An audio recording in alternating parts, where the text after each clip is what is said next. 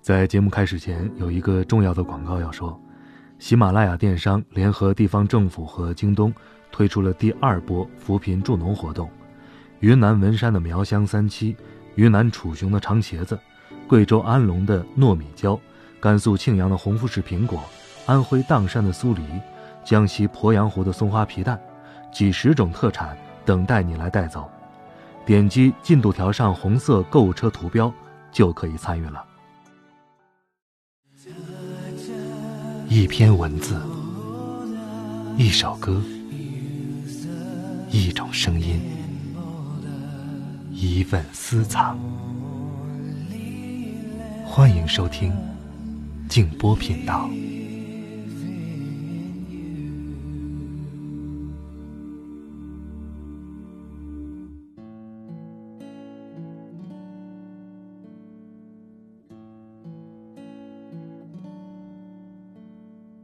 少年时，我们追求激情；成熟后，却迷恋平庸。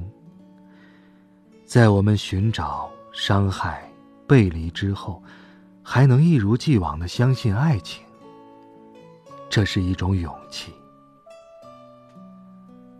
晚上好，朋友们，我是静波，欢迎来到静波频道。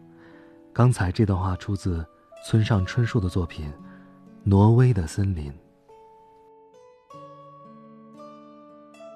我现在有了一个特别不好的习惯，就是摆脱不了手机，时不时的就想拿起来看一看。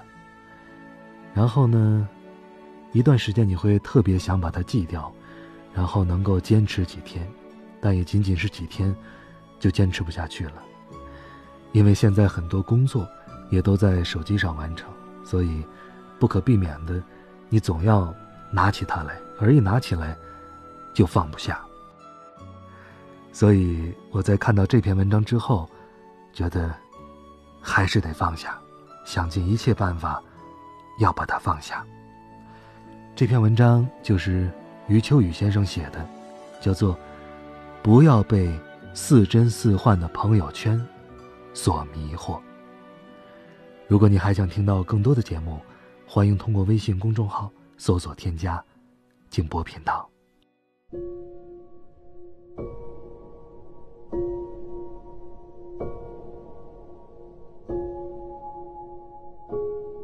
魏晋时期的一大好处，是生态和心态的多元。礼教还在流行，而阮籍的放诞行为又被允许，于是人世间也就显得十分宽阔。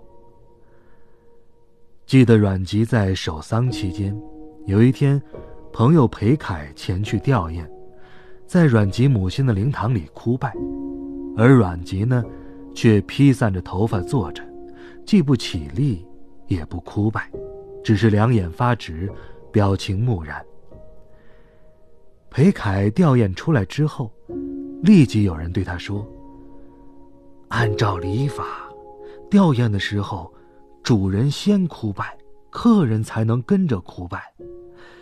这次，我看到阮籍根本没有哭拜，你为什么独自哭拜呢？”说这番话的，大半是挑拨离间的小人，且不去管他。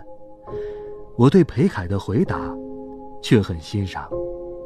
他说：“阮籍是超乎礼法的人，可以不讲礼法，而我呢，还在礼法之中，所以遵循礼法。”我觉得这位裴凯虽然是礼法中人。却又颇具魏晋风度，他自己不圆通，却愿意让世界圆通。既然阮籍如此干脆地扯断了一根根陈旧的世俗经纬，而只取人生本意，那么，他当然也不会受制于人际关系的重负。他是名人，社会上要交结他的人很多。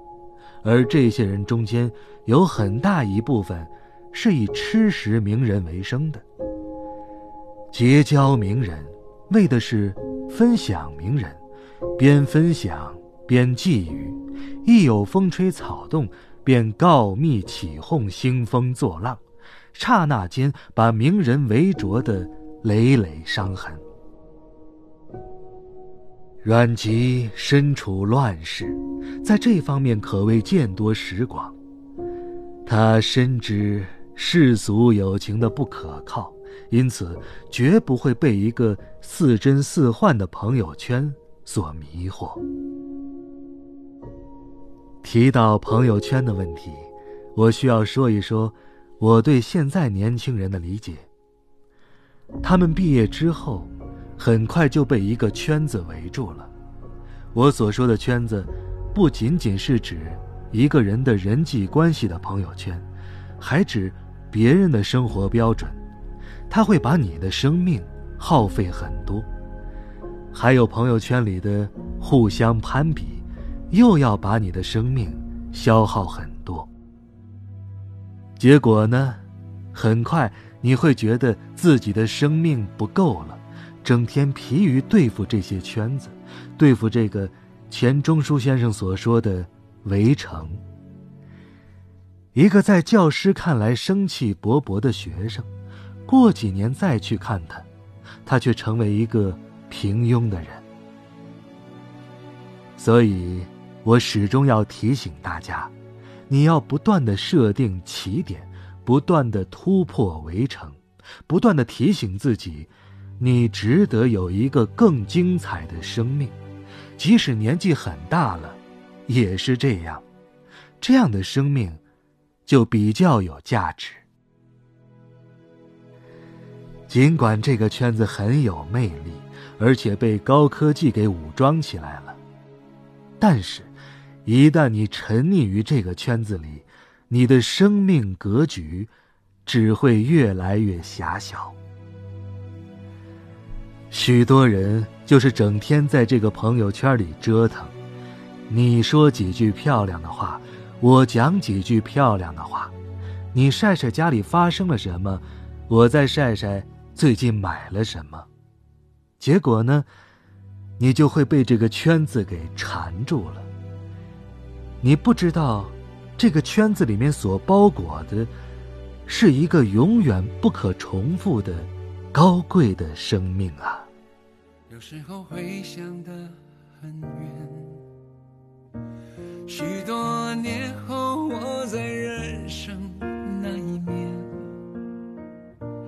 眼前每张可爱的脸，都会有他们的明天，什么也难免有告别。有时候会有一点倦，实现梦想原来并不是终点。昂首走了好久好远，在世界的尽头撒野，却想念最初的少年。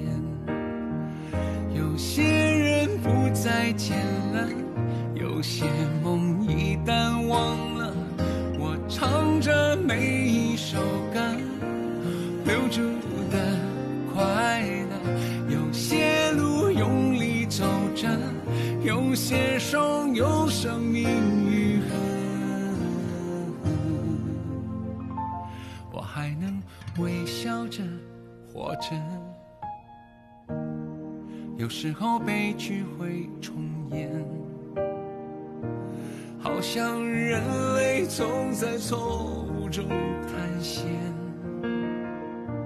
时间考验爱的深浅，想证明什么不会变，改变是永远的不变。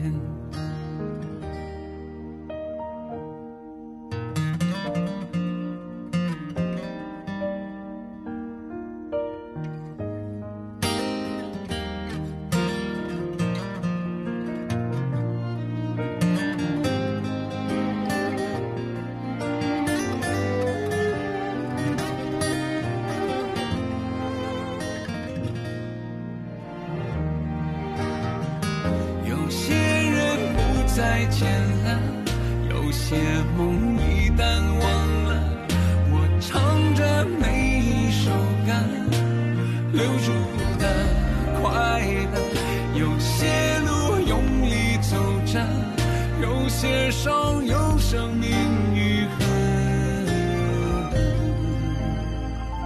我还能微笑着活着。有时候来不及沉淀，岁月总是跑在灵魂的前面。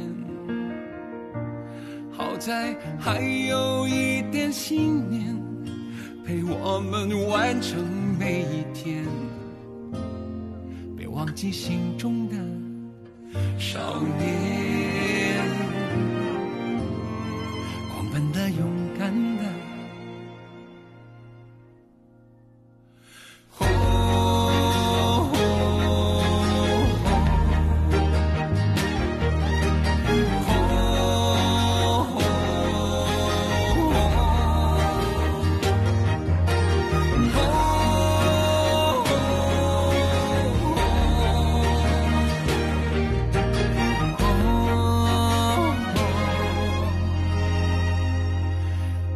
出的